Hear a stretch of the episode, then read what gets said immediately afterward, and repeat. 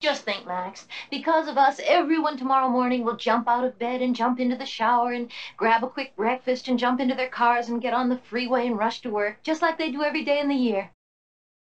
Do you think we did the right thing, 99? UNFTR.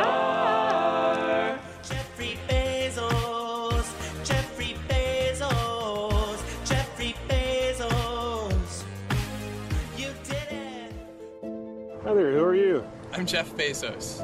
And what, are your, what is your claim to fame? I'm the founder of Amazon.com. Where did you get an idea for Amazon.com? Well, three years ago, I was in New York City working for a quantitative hedge fund when I came across the startling statistic that web usage was growing at 2,300% a year. So I decided I would try and find a business plan that made sense in the context of that growth. And I picked books as the first best product to sell online, which making a list of like 20 different products that you might be able to sell. And books were great as the first best because books are incredibly unusual in one respect, and that is that there are more items in the book category than there are items in any other category by far. Music is number two. There are about 200,000 active music CDs at any given time. But in the book space, there are more than 3 million different books worldwide active and in print at any given time across all languages. Mo- More than 1.5 million in English alone. So when you have that many items, you can literally build a store online that couldn't exist any other way. And that's important right now because the web is still an infant technology. Basically, right now, if you can do things using a more traditional method, you probably should do them using the more traditional method. This is the story of a political pundit who looked at the world around him and just said, fuck it. Gives the middle finger to authority and says, kiss my ass. But instead of a revolution, he started a podcast. Just what the world needs. Started a podcast. Another basic white guy who started a podcast. But it's fun because he curses. All through the podcast.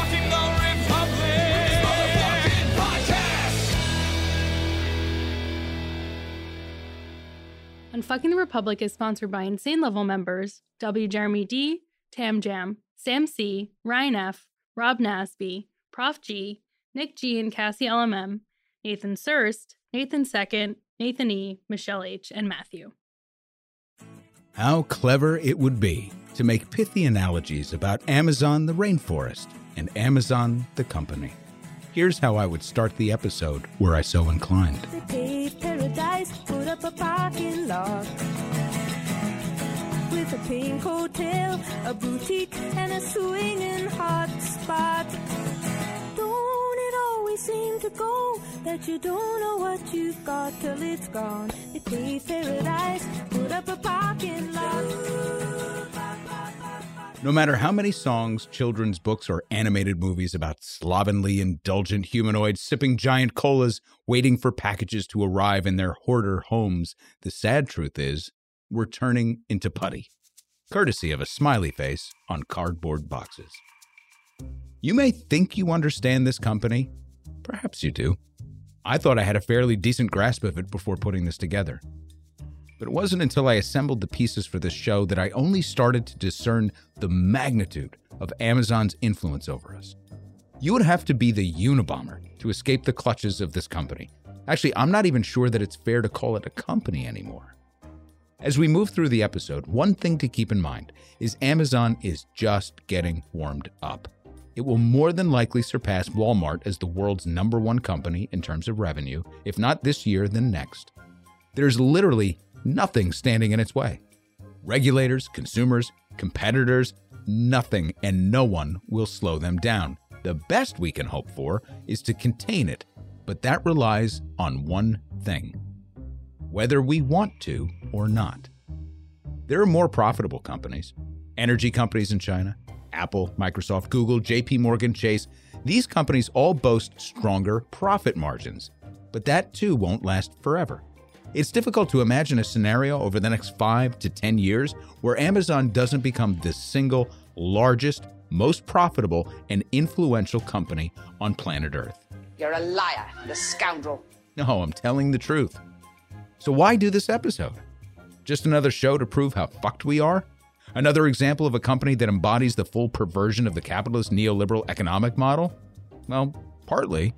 I do feel as though it's important for us to prove our ongoing thesis by specifically pointing to an obvious symptom of this disease. But I also think it's important to fully comprehend the scope and the depth of Amazon's influence because I'm not entirely sure that it's widely understood.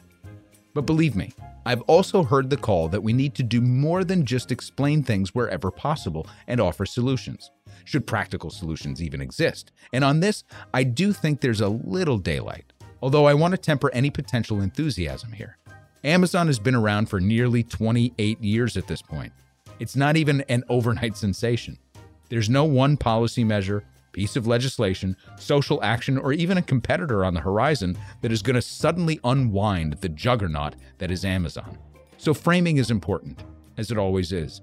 It's one thing to be offended by the sheer size of Amazon, to view its founder as an evil billionaire who evades taxes, gives back paltry sums to charity, and indulges fantasies of space travel in phallic rockets.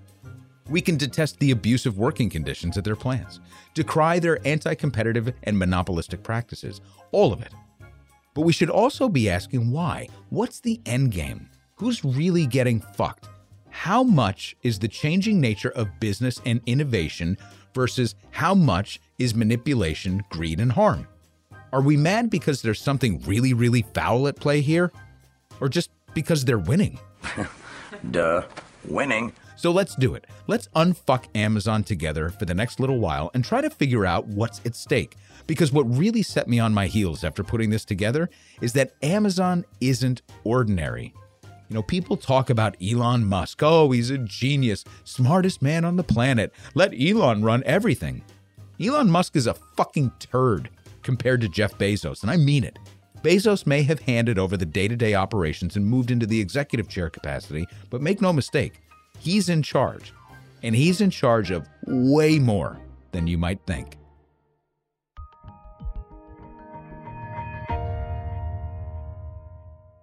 UNFTR is also sponsored by Insane Level members Cringy, Jennifer S., G. Wookie of Ohio, Eric Wagner 101, David MJ, Corey S., Cindy S., Asshole, Awesome A, Asoke, and welcoming our new Insane Level member, Goat. Chapter 1 Seattle Not So Supersonic.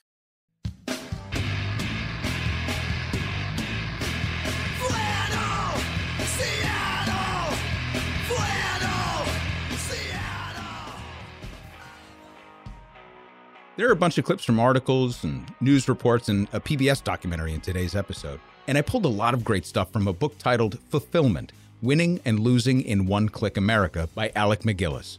A few chapters in the book originally appeared in The New Yorker, but MacGillis finished compiling the book for release in 2021. Amazon is a, mm, as you can imagine, a pretty popular subject, so there were endless options for book love. But I really fell in love with this one because MacGillis skillfully weaves a very human narrative in describing one of the most inhumane companies ever conceived. Each chapter begins with a personal narrative and a human face that really paints a picture of the real American Amazon. We'll update some of the financial data since the book was mostly compiled pre pandemic, but the later chapters do touch somewhat on the explosion of Amazon's footprint and revenue during COVID. If MacGillis sounds familiar, it's because he's also the author of The Cynic, The Political Education of Mitch McConnell. I haven't read that one, and I'm not sure it was actually all that popular, but given his old school approach, I am all over it. Of course, I'll be ordering it from bookshop.org and not you know where. Anyway, I liked his approach because there are so many characters to talk about when examining Amazon's journey to one of the most powerful companies in history. There's the story of Seattle, a central character in the rise of Amazon. The more than 1.1 million people in the United States that work directly for Amazon and 1.6 million globally. The cities and states across the country that bend over backwards to their own detriment to attract Amazon's attention.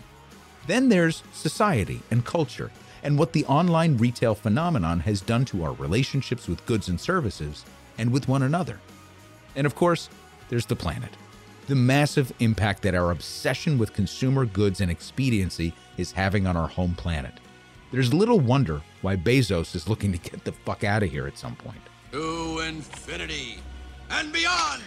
So let's start with one of the central characters that most of us don't see, and that's the city Amazon calls home.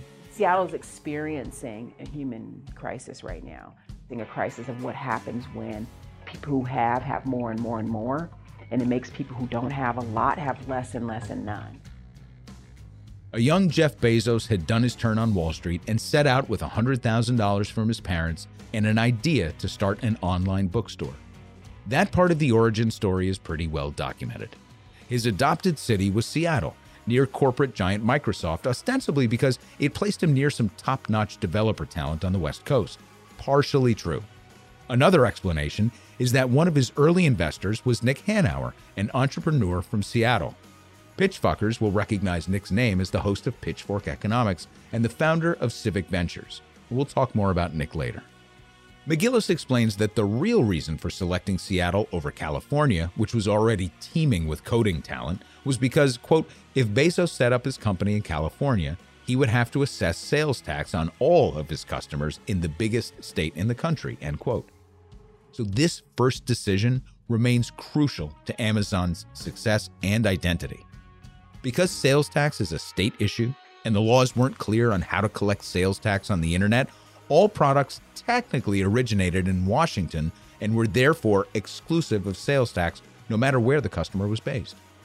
It's the first example of tax avoidance that would define Amazon's posture towards taxation generally and its relationship with government entities.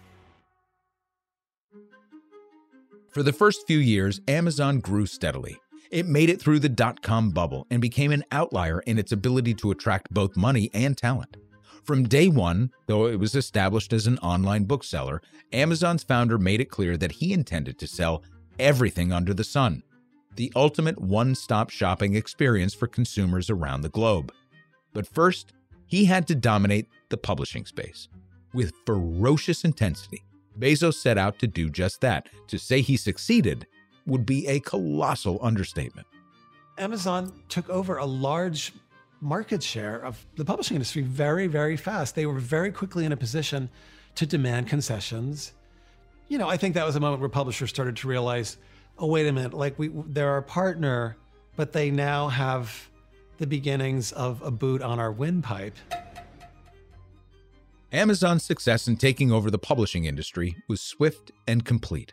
Having already gone public just three years after its founding, it quickly became a Wall Street darling and had access to almost unlimited capital.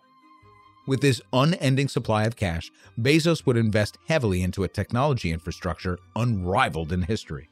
Technically, the company turned a profit in 2001, but that had more to do with a one time quarterly settlement of debt in euros. But by the early 2000s, it did begin turning out a bottom line, enough to satisfy investors as top line revenue continued to creep. Expanding its product line meant hiring and building. The bigger the company got, the more human and physical resources it required to feed the machine. By the 2010s, Amazon truly entered the flywheel phase of its growth, and revenue and profits began to compound. Shit just got real. By this time, Amazon was beginning to dominate the Seattle landscape. The greater the competition for talent, the higher the wages. The higher the wages, the tighter the housing market, and higher the prices. From 2010 to 2020, Seattle's population grew by a staggering 21%, and with it, so did its troubles. But when Seattle's public officials looked to its number one tenant for support, it was pretty much As MacGillis writes, quote, For years, Amazon had been strikingly unengaged in politics and civic affairs in Seattle, an absence that grew all the stranger the more it expanded. This was a reflection of the libertarian politics of its founder. Government was not only a hindrance, it was irrelevant. Mike McGinn, the mayor from 2010 to 2013, had not met Bezos once while leading the city, end quote. The population boom Rising costs and the city's inability to craft a comprehensive plan that involved corporate stakeholders turned into a full blown homelessness crisis. By the end of the decade, Seattle would earn the dubious ranking of the third highest homeless population in the country. In a city bursting with more than 4 million residents, most of whom already barely scraping by, fully 11,000 fell through the cracks. The city council, having been ignored by its most notable tenant for more than a decade, voted to approve what was dubbed a quote head tax on the number of employees a company employed within a city. The funds would be used to support programs and housing for the most at risk population in Seattle. Finally, after years of silence, the giant awoke from its slumber. Do I have everybody's attention now? MacGillis expertly reviews how Amazon was able to lobby local council members and generate fear among residents that it would consider scaling back expansion plans in Seattle due to a proposal that would tax corporations on the number of employees in the city in order to fund programs and combat the growing issue of homelessness. At the time of the proposal in 2018, Seattle had the unenviable distinction of the third highest homeless population in the country, as we said. Median home prices had risen to a shocking $800,000, and Amazon's revenue at the same time hit a new high of 230 billion. It also reported that its profits exceeded 1 billion for the second consecutive quarter. It was a first for the company. All in, the proposed tax, which was spread among all businesses, would net about $75 million per year. And Amazon threw everything against the wall to help kill the measure and succeeded first by getting the council to reduce the tax. After the proposal was scaled back, it was estimated that Amazon's share of the new tax would cost them 12 million a year to help fight homelessness in the city it called home. Yeah, the 230 billion dollar corporation with a multi-billion dollar profit margin would have to pay somewhere in the neighborhood of 12 million dollars a year. Amazon was pissed, but the measure passed until it didn't. Only two days after the measure passed, Amazon backchanneled a referendum to repeal it, spending more than $500,000 in just one month with conservative lobbying firms to generate a groundswell of support against the tax. And then, just 60 days after it passed the council, the same members voted to repeal it.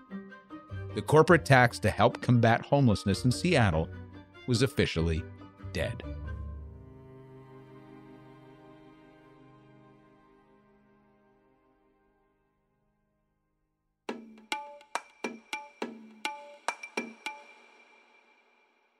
Chapter 2 Customer Centric.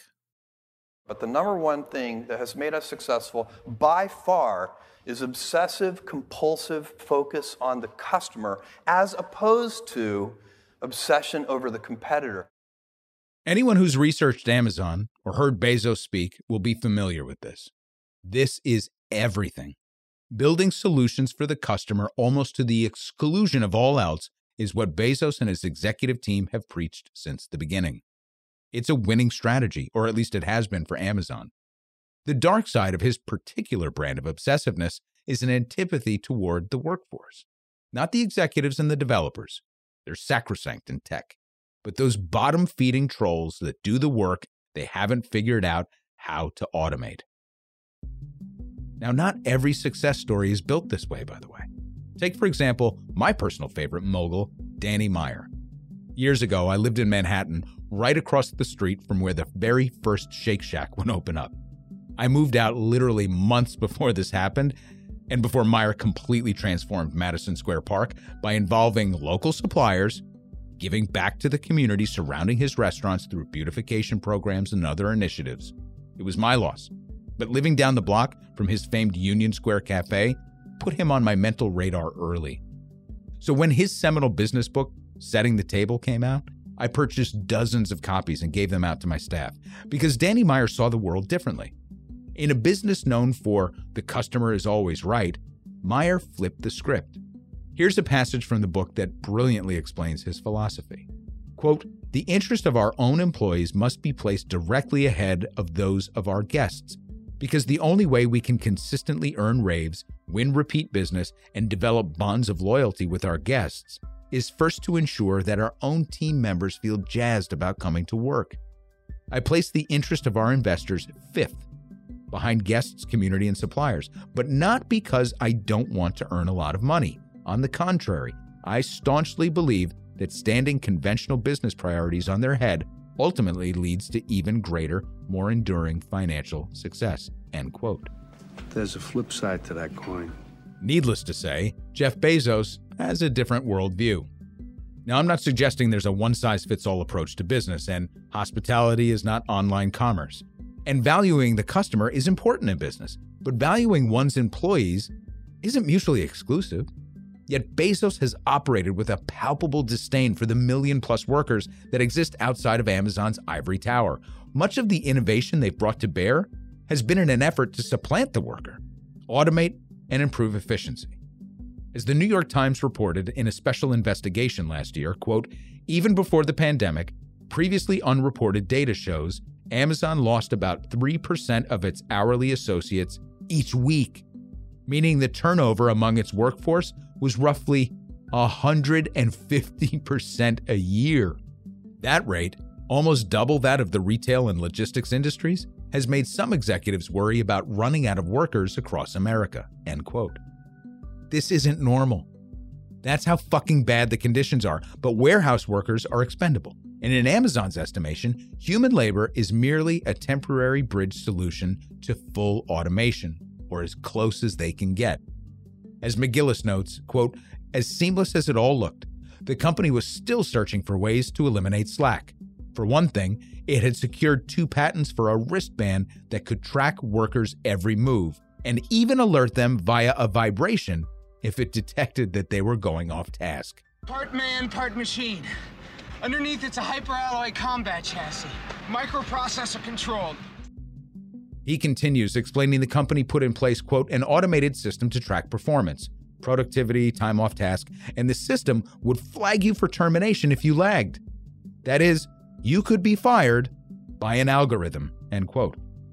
By the mid to late 2010s, word of discontent among Amazon employees was beginning to permeate the media landscape. Labor militancy is continuing now with uh, several Amazon warehouses uh, experiencing a work stoppage after workers walked off the Hey, job. Amazon workers walked out the door to protest conditions at the warehouse in Romulus. They say they are scared for their own health. First, their tax affairs came under scrutiny. Now it's Amazon's working conditions. Hundreds of employees on zero hours contracts are subjected to a regime described as horrendous and exhausting. And then two years ago, this story emerged. 814, and this story getting a whole lot of attention. Amazon under fire this morning for terminating an employee who led a walkout on Monday at its Staten Island facility. Both the state attorney general and the mayor's office demanding now an investigation into this firing. So this morning we are joined by the worker at the center of it all, Christian Smalls, to explain what exactly happened here. Chris, good morning. Thanks for joining us. Uh uh. We'll get to him later. In 2018, The Intercept co authored a report with the new food economy based upon data they obtained that showed Amazon's employees were one of the top recipients of SNAP benefits, formerly known as food stamps. This report came out around the same time the government announced a pilot program where benefit holders could redeem coupons on Amazon. Okay, so the company built on disdain for the government was operating warehouses subsidized by state governments and filled with employees that required supplemental food benefits to survive and who could now redeem them on Amazon. And isn't it ironic? MacGillis calls Amazon's philosophy zero sum sorting. It's the crux of his expose about Amazon's view the world at your doorstep at any cost. But now the company employs more than a million people in the United States. That's about one out of every 160 people working if you count just direct employees. So when you factor in the supporting economy, the Amazon ecosystem gets exponentially larger. And because their business relies on pounding margins into the ground and making everything cheap and accessible, they're extracting a toll in more places than just their suppliers. More for them, less for you, all to make goods cheaper and cheaper. And the more the customer falls behind, the more the government is required to step in and fill the gaps. Maybe more debt, another job. Maybe you can even sign on to deliver packages at night so you can afford to order more packages during the day.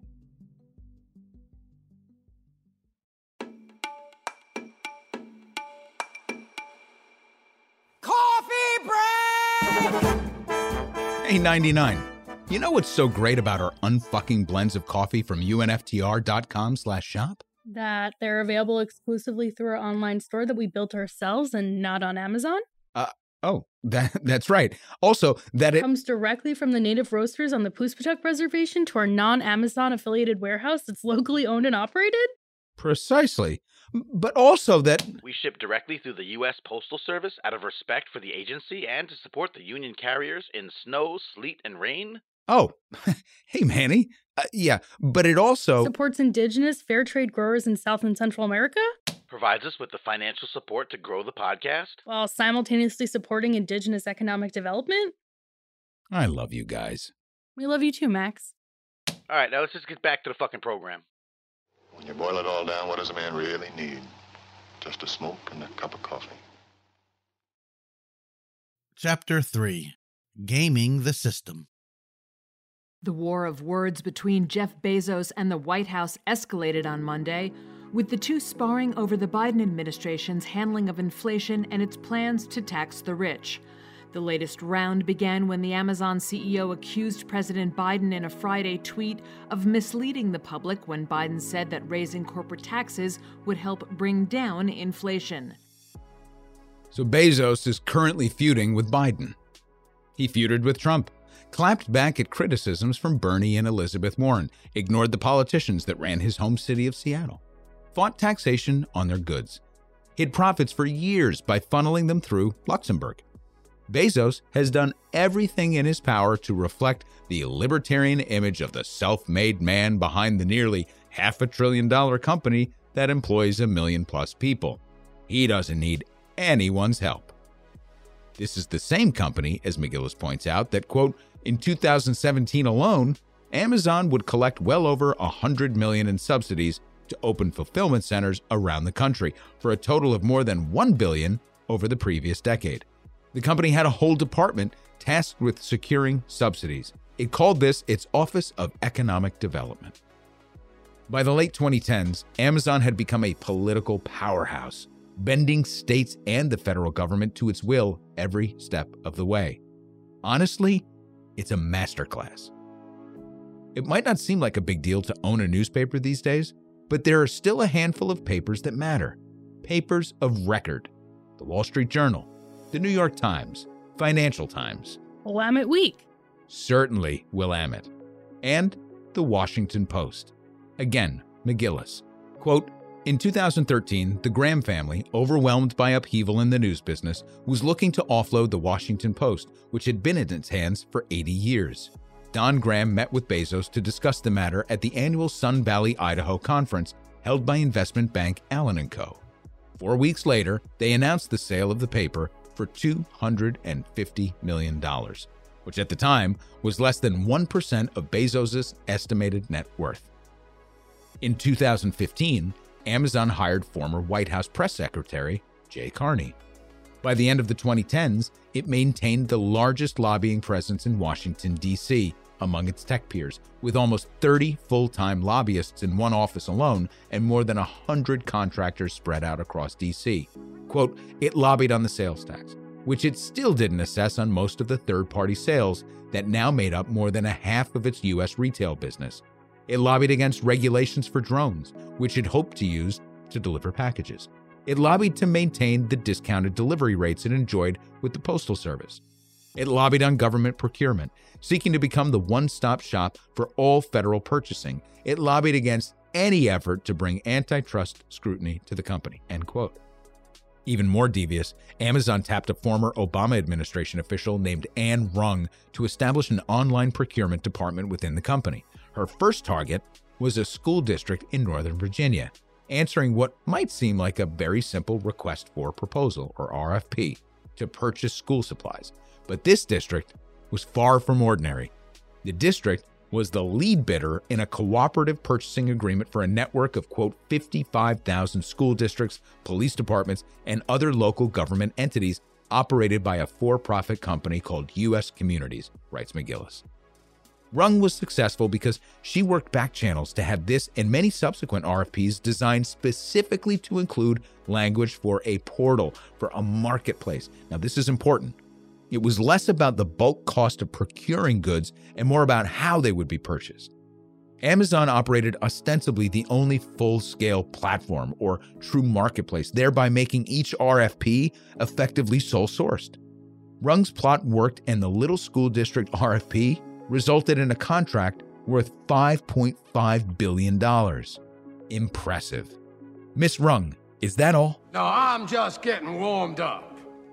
As The Guardian reported, Rung would shift her sights to a bigger target the federal government itself. Quote, emails seen by The Guardian show that the Amazon executive Anne Rung communicated with a top official at the General Services Administration, the GSA, about the approach the government would take to create a new portal, even before the legislation that created it, known to its critics as the Amazon Amendment, was signed into law, end quote.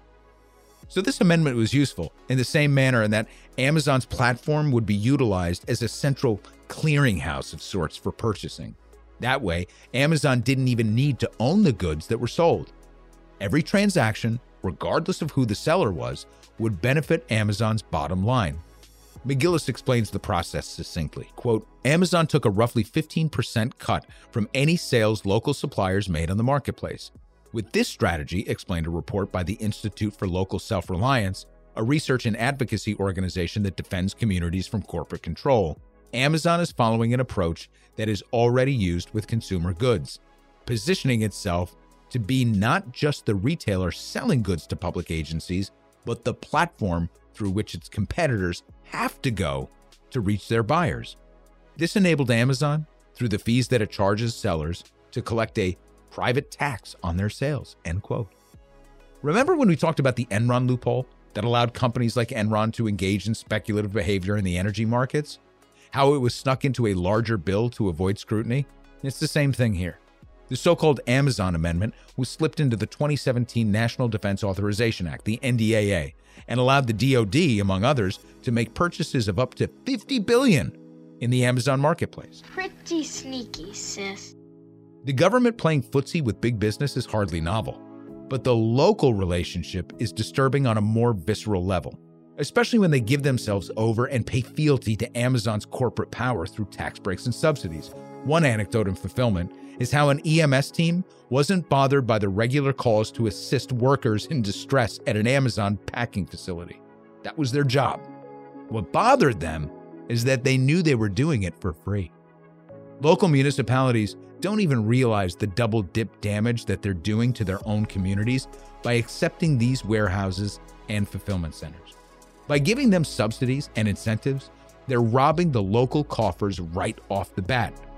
So when these centers come into town, Amazon can immediately jump in to offer prime service to the community. This, in turn, chips away at the local community businesses and storefronts that can't compete with the service and they go out of business, thereby further depriving the community of badly needed property and sales tax income. And so it goes. More to come on fuckers, and we'll tease some out in post show musings, but for all practical purposes, here endeth part one of Amazon, the Unfulfillment Company.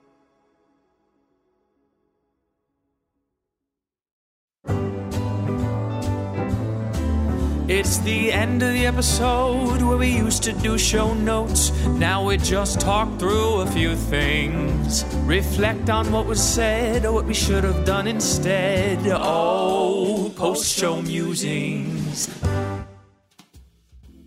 Well, now, welcome into Post Show Musings. Still within range to wish everyone a happy and hearty Fuck Milton Friedman Day. I hope everybody took advantage of their 25% flash discount on our coffee store, unftr.com slash shop, lasting through the weekend. And I hope everybody enjoyed Fuck Milton Friedman Day. It's a global holiday, you know. So, speaking about this episode, the Amazon story is big. And part of what I love about this show, and even though I started with a general framework, this story took so many twists and turns along the way. Too much to tackle all at once. But it makes sense. Nearly a half a trillion in revenue, probably a 100% brand awareness. It's actually hard not to be wholly impressed by what this thing has become. But like most things that get this big, the road to get there is littered with bodies. So, not all change is bad, mind you, and some is inevitable, but we're way past the inevitability of what Amazon has become and very deep into careful what you wish for territory. So, covering some of the roots of the company, its treatment of its hometown, how it gained certain systems and harnessed levers of power is fundamental and important. So, in part two, we're going to build on that and be a little more specific as we dig into what does a half a trillion on its way to a trillion dollar company really look like? So we'll dig into their financials a little bit, review some crucial and surprising acquisitions along the way, and we'll dig into all the different ways that the company earns money. The hope is to demonstrate just how ubiquitous this company is, even in places that you don't think about every day. Now, that being said, it's more than just a passing statement that Amazon enjoys nearly 100% brand recognition. I mean, that's Coca Cola shit. I mean, Amazon's only been at it for a fraction of the time of some of these other companies that are this widely known. And I know it sounds like a lot, but we are going to end on a hopeful note. But be forewarned this train, this Amazon train, is fucking unstoppable. The best that we can hope for, in my humble estimation, is to put up a few guardrails that protect the people along the way. Without these measures, Amazon will move into ungovernable quasi state control territory, and that is not hyperbole. And as promised, we'll conclude with a piece of meaningful legislation that correlates to the topic at hand. So that's what's on tap for next week on Fuckers. But question for you, 99. Before we dig into the second part of the episode, just generally, what does Amazon kind of evoke in you as a brand? And has your impression of it changed over the years? It definitely has. I used to love Amazon. I remember in high school, I just got whatever I wanted. You know, I just, and it was great. And this was pre Prime, pre two day shipping, but it had everything you wanted. And then when I got older and realized all the implications, just, I mean, across the board, I made a concerted effort and I shut down my account. And I No kidding. Yeah, I think it's been. Are you serious? hmm Wow. It's been probably, I think I did it pre COVID. So maybe two and a Wow, half, three years. Yeah, I try not to shop at Amazon sellers. So I try not to go to Whole Foods if I can avoid it. That's tragic. Zappos, I know. Oh, uh, isn't Goodreads owned by Amazon? That one bummed me out. Audible is. I think Goodreads is too. Goodreads? Seriously? Let me double check. That's upsetting. Who owns Goodreads? Amazon since 2013. Good lord. Yeah. So I like had a Goodreads account and I was like, fuck this. And I mean, I didn't really use it much. I used it more as a virtual bookshelf to keep track of what I had in my own library. But I was like, I, I just, that one's small and maybe petty, but I just don't want them having any of my time, any of my brain space. And I really don't like what it's done to consumers, where if a you know a small business or just a medium-sized business things don't ship in two days because a person has to fill the box not a basically a slave i mean they treat their workers like slave like slaves it's it's awful and i you know i don't fault anyone for having to work there we've talked about in the past like if that's all that's around you what are you going to do Absolutely. Uh, they have a lot of Twitter bots that say that they really enjoy working there. And it's Oh yeah, and atmosphere. people, you know, they don't have to piss in the bottles and everything. But yeah, I remember seeing a small makeup company I follow. They were like, "It's been four days. Why hasn't my order shipped?" And they were like, "Hey, you know, we we we're doing our best here, but like four days, Yeah.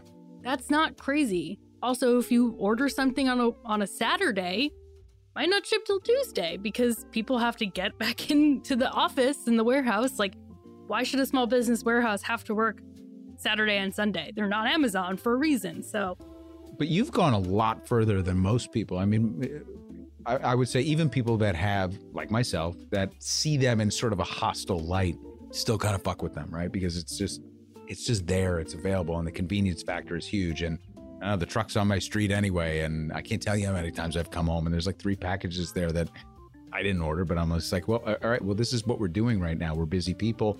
It's a tremendous convenience, and for me putting this together, different than a consumer that is so, I guess, held hostage by that company. Mm-hmm. The bias that I had to get over in putting this together is the absolute appreciation I have for the mechanisms of this company.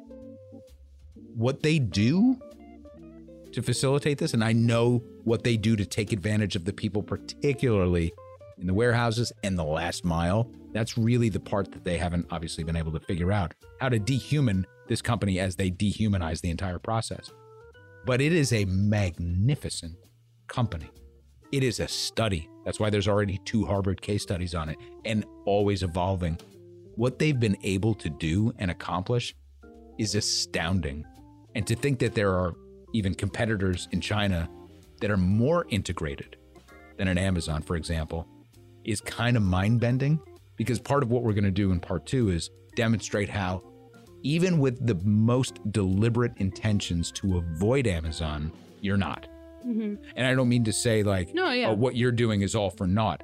You are doing what you can as a consumer to deliberately support other avenues for companies and small businesses to make money. And that is something that it's incumbent upon all of us to do that. What we're going to demonstrate, though, is that they have so wholly infected other areas of the tech space and even non tech space that you cannot avoid them at this point. So whether you even know that you're fucking with this company or not, you're fucking with this company. Like you, you cannot get around it. If you are a person in the world today, like I said, you'd have to be Ted Kaczynski living out in the fucking mountains to really kind of avoid this company and their tentacles. It's, it's Cabin wasn't even that remote. it wasn't. No, he likes to paint it. It was like there he had neighbors. I mean, it was like rural, but he had neighbors. Ah, it kind of like bums me out. Well, don't hero worship the Unabomber. Oh no, no, no, I'm not. I'm not. Okay. You know, I just I don't like losing, you know, perspective on, on Sorry. like I don't want to ruin the stories like mythos, that. but yeah. yeah. I mean, it was rural. It wasn't like our homes, but But like he could borrow like sugar from somebody. he'd probably have to walk a little bit. But yeah, apparently he got in a fight with with one of his neighbors about a whole like they were like a logging company. It was a whole thing. Um Are we gonna get into the year the Amazon retail storefronts in part two? that's going to To be that's very it's very bizarre. it's very bizarre. It's not an insignificant part of their revenue picture these days. They have grocery stores now too, right? Now They used to have bookstores, now they have grocery stores, and they're the ones where you can just walk out, right? Yeah, those are those are still tests in certain areas. Yeah, and they've been able to, you know, take over with pilot programs on college campuses. They've got delivery services and you know touchless services and things like that.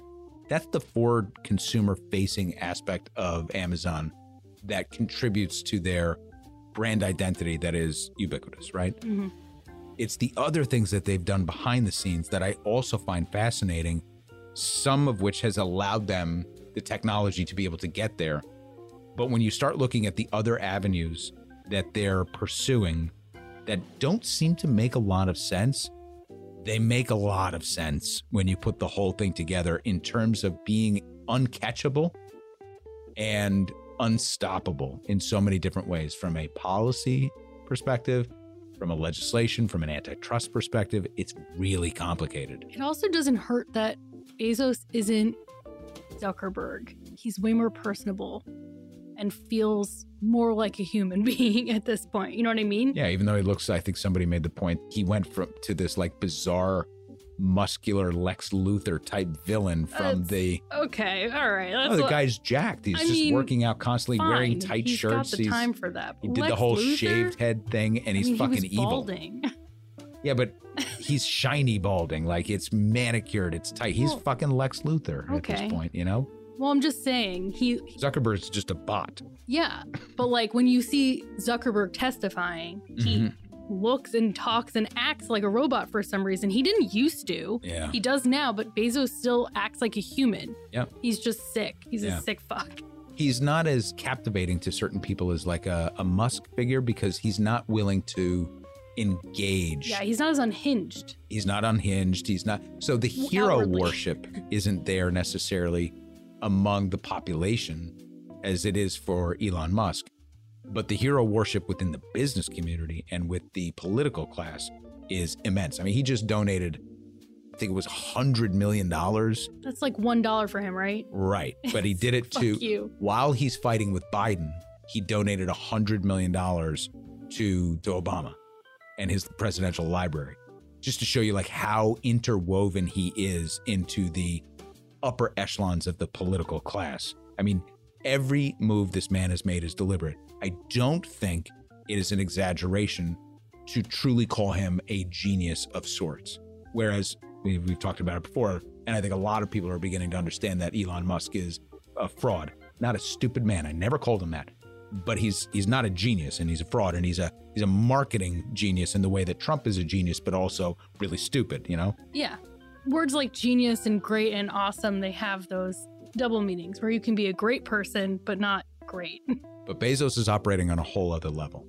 And I, I remember, I, I mean, I had, I won't call it hero worship, but huge admiration for him. Here we go digging into the past again. But when I got out of college and moved to New York City, two buddies of mine, uh, one from school and one from uh, was a buddy of my buddies.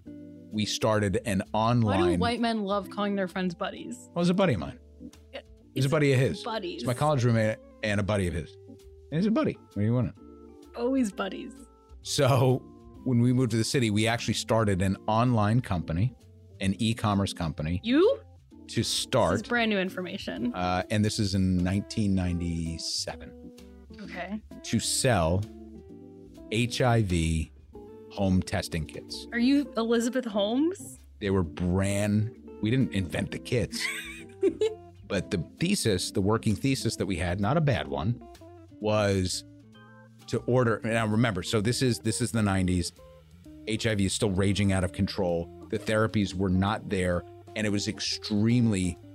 You're look, you're cutting something. I can no, tell. I'm you're not. editing I'm, something. I'm no. I'm genuinely in. you're looking at me like I can't believe you just said that. You No. gave me the I'm gonna cut that face. No, it's I've you. I have heard of the gist of your stories know, I've mostly, been around a while. and it's it's unusual to have just such a brand new concept introduced. I mean, I'm sure there's plenty of things I haven't heard, but in this room, most of your stories have been divulged in some way or another. True. So I'm just I'm genuinely You're right. This is this is out of nowhere. shocked. Continue. Well, so the working thesis that we had was that anything that is embarrassing to purchase in person would be great. And these happen to be very expensive at the time and very high margin. So we looked at it, we said, this is a perfect product to launch with. Why don't you go like the dildo route if you're talking embarrassing? Oh, So that was an option because of some of the names, the domain. This is in the era that, you know, getting domain names was like a big deal. dildoseller.org. and we decided against it in order to put a more professional corporate face on it. But we did get into okay, so can we sell prophylactics now? And then can that get into? We actually had a an arrangement with a distributor for all pharmaceutical products, light pharmaceutical over the counter products. So essentially, Like that sounds illegal. anything that you could do at pharmacy.com, drugstore.com, like what you would buy at CVS now or what have you. Right. We had access to be able to So you could have gone the Robitussin route and sold to drug dealers. Oh yeah, well we did do that too, but that's a whole other story. I just want to keep oh, that. on. Are you Walter White? we we oh, Or launched it. We were in we were downtown New York. We were taking meetings with people, trying to build out this platform. The platform fucking sucked. It was clunky. Was someone a coder? We did not. And that was the biggest problem is that we were a couple of things, not geniuses. N- not none of us was a coder, and we had to hire out for these skills. These skills were very hard to come by and Mm. extremely expensive. And the platforms were just clunky. And we built a very heavy site that was very difficult to transact with. So now think about this for a second. The conversations in 1997 that we were having in New York with developers downtown were about developing something like that guy is doing with books. Hmm. And that's what we knew. He was the he was already the front runner with this idea of selling stuff online. And our thought was books, that will only go so far. But stuff that you buy at a drugstore, stuff that if we can reasonably get that to you and you don't need it that minute, but we can get it to you within a couple of days so you don't have to stand in front of the checkout line or the pharmacist and ask them for that embarrassing thing, we're going to fucking murder it. And we plowed through all of the money that we were making at the time and it flopped. You were making money? We had jobs. Oh, Yeah, we all had jobs. But Oh, this was I our you meant money from the. this is when you didn't sleep. You just, you know, sat up and, you know, drank and and worked and drank a lot of coffee and I mean we just worked What's the difference 24 between what you're doing now? not a lot, which is kind of scary except I'm not built for it anymore. Point being, Jeff Bezos has been so far ahead of everybody and so much a part of the conversation for so fucking long in this burgeoning enterprise that is the worldwide fucking web. That what he has built, you can't look at it and say, well, somebody else could have done that. He he's special. What he built is special. His talent is extraordinary. They've built something that is now, in a lot of ways, ruining culture built on the backs of employees that have not been honored along the way. And it's a terrible, terrible company. But if you just look at it through that lens, you're missing a larger point about where the economy is going and where the government resides with relation to these type of companies. This is different than Standard Oil. Because I was looking at a lot of the antitrust cases, and we'll talk a little bit about this in the next episode. But I was looking at a lot of the successful breakups of Ma Bell or Standard Oil. And Standard Oil gave us ExxonMobil. Standard Oil gave us Amoco, Chevron, and a whole bunch of other companies that themselves became big concerns. But at one time, it was just one, right? In the way that Amazon is going to be the only place that you can fucking buy something online. I mean, that's where it's going, right? So it's different than that in that they're able to claim that they still only represent, let's say, 5% of all retail sales. We can't be a monopoly. 95% of retail shit isn't bought here.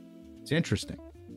Plus, when you start to factor in all of their other businesses that they're wrapping in, there's another antitrust angle that revolves around data, personal data, personal information, the use of it, who has access to it, what it's worth on the open market, and how fragile that data ecosystem is and how susceptible it is to people stealing it. Yeah. So it's really layered.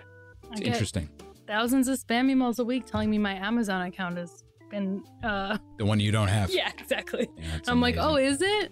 Uh, you should. We should look into for next week what what Amazon's role in Web three will be. That's a great question. That's a great question. Like, how does that actually factor in? My guess is they're very far ahead of it I'm sure. because uh, the next version of the web is is is going to be productized in a very different way. It's going to be commoditized Yeah. almost exclusively.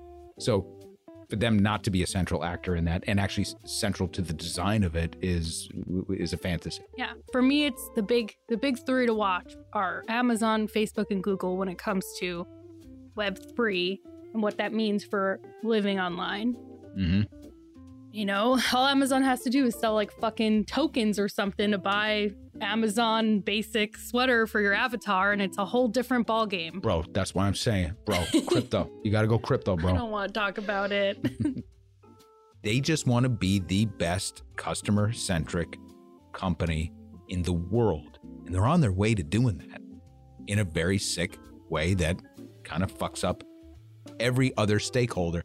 What's so one thing that I was thinking about what's so interesting is that one in 160 people works directly for Amazon. That number increases when you start thinking about that ecosystem outside of it, right? It's Mhm. not just the people that work for them, but it's the people that have to contract with them.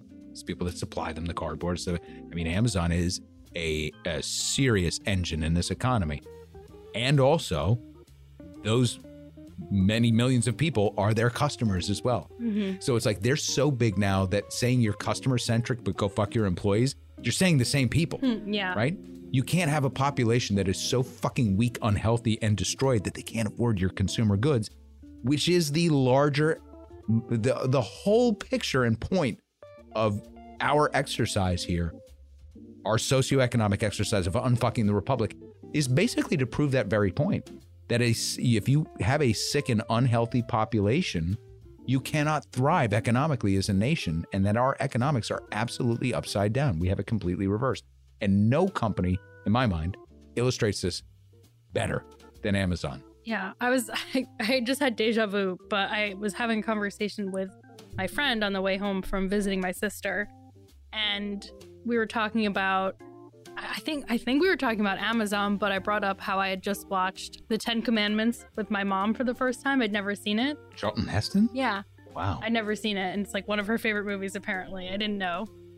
She just, I, Wow. I don't know if she loves it. I mean, I, I thoroughly enjoyed it. Did you really? I did. I mean, we had to watch it over two days because it's four hours long. One of the, we covered it in our uh, Yeah. film episodes. One of the very first like true blockbusters with a big budget. I loved it. So we were watching that, and there's, I was saying how when Moses was still like the prince of Egypt, and his brother or whatever brother cousin, whatever their relationship is, was saying he's a traitor because he gave the slaves a day off and fed them, and he was like, living slaves work better than dead ones, and that was him being the villain. And I was like, hmm. why don't they see this? Right. why don't they see that if they just gave their workers fucking chairs and let them go to the bathroom and you know like all this shit. Yeah, they don't want them there. They, they, they legitimately don't want them there. I know, They are a stopgap to full automation. doesn't I mean, but it's so hard to see something so clearly wrong that Mhm. with it's not a change that could be made overnight because, you know, Prime in itself is kind of unsustainable for this model, but he sat down with like someone who could organizationally design it to figure out how to, you know, maybe hire more people, better more competitive wages, all this stuff like you would think I mean, but he doesn't have to because he just has that much. But it's so frustrating. But my guess is their conversations are more like this. We do a half a trillion dollars in revenue and employ 1.6 million people to get there. How do we get to a trillion in revenue and employ a half a million people? Li- Seriously, I, I think that that's their calculus. right. Yeah. But it's so frustrating to watch as as a bystander because we have the answers. Uh, we don't have the mechanism to get there because that's not our expertise. But like the answer is clear. You know, you just need, and he could find the people to fill in the gaps. They just don't want to. Well, pursuant to this episode, the only media that we have to call out, by the way, in Podlove Mm-hmm. is Pitchfork Economics. So we mentioned Nick Hanauer early yeah. on. Well, I'm on. This is a cliffhanger. So Nick Han- Hanauer, one of the very first investors into Amazon.com, and today one of its biggest detractors and critics. Love that for him. Love that for him too. And he has some very biting quotes that will be featured in part two. Nice. As you know, we love Nick Hanauer, we love Goldy, we love Pitchfork Economics and the Civic Ventures crew. So it was kind of a happy surprise to see them so prominently featured throughout all the research and the literature. If you're into that, listen to Pitchfork Economics. For Book Love, as you heard, Alec MacGillis, Fulfillment, Winning and Losing in One Click America. Best part about it is the human face that he puts on every single chapter. Every chapter begins with a real human story of the people that work at Amazon. See you next week for part two of Amazon. By the way, I hope everybody enjoyed our little family talk that we had just in celebration of Fuck Milton Friedman Day and because we had Manny in the studio here. We love doing it. We love being together. That was a lot of fun. Also, look out for the new feature that we have coming up in less than two weeks called Phone a Friend. As always, Unfucking the Republic is edited and arranged by sound design maestro Manny Faces. Well, if we've got a new friend, I'd like to know his name. Name? I never had one, not a real one anyway. Then we'll give you one. One that is fitting for your many talents. And many faces. Hey, that's it. Man E faces. The show is lovingly produced by the great and powerful 99. Come on, Jeffrey, you can do it. Pave the way, put your back into it. Tell us why, show us how. Look at where you came from, look at you now. Zuckerberg and Gates and Buffett, amateurs can fucking suck it. Fuck their wives, Our theme music was composed by Tom McGovern. Visit tommcgovern.com. The show is hosted by beaten down warehouse workers and distributed by Full Piss Bottles. Send us your comments, your questions, your suggestions to unftrpod at gmail.com. Connect with us on social at unftrpod. Become a member at buymeacoffee.com slash unftr. Visit our book list at bookshop.org slash shop slash unftrpod. And remember, if you're in Vermont, just go to Bookstore Kim's shop. Get some native roasted coffee at unftr.com slash shop. And read our essays on Substack at unftr.substack.com. And remember, friends, it will always be free. See you next week, 99.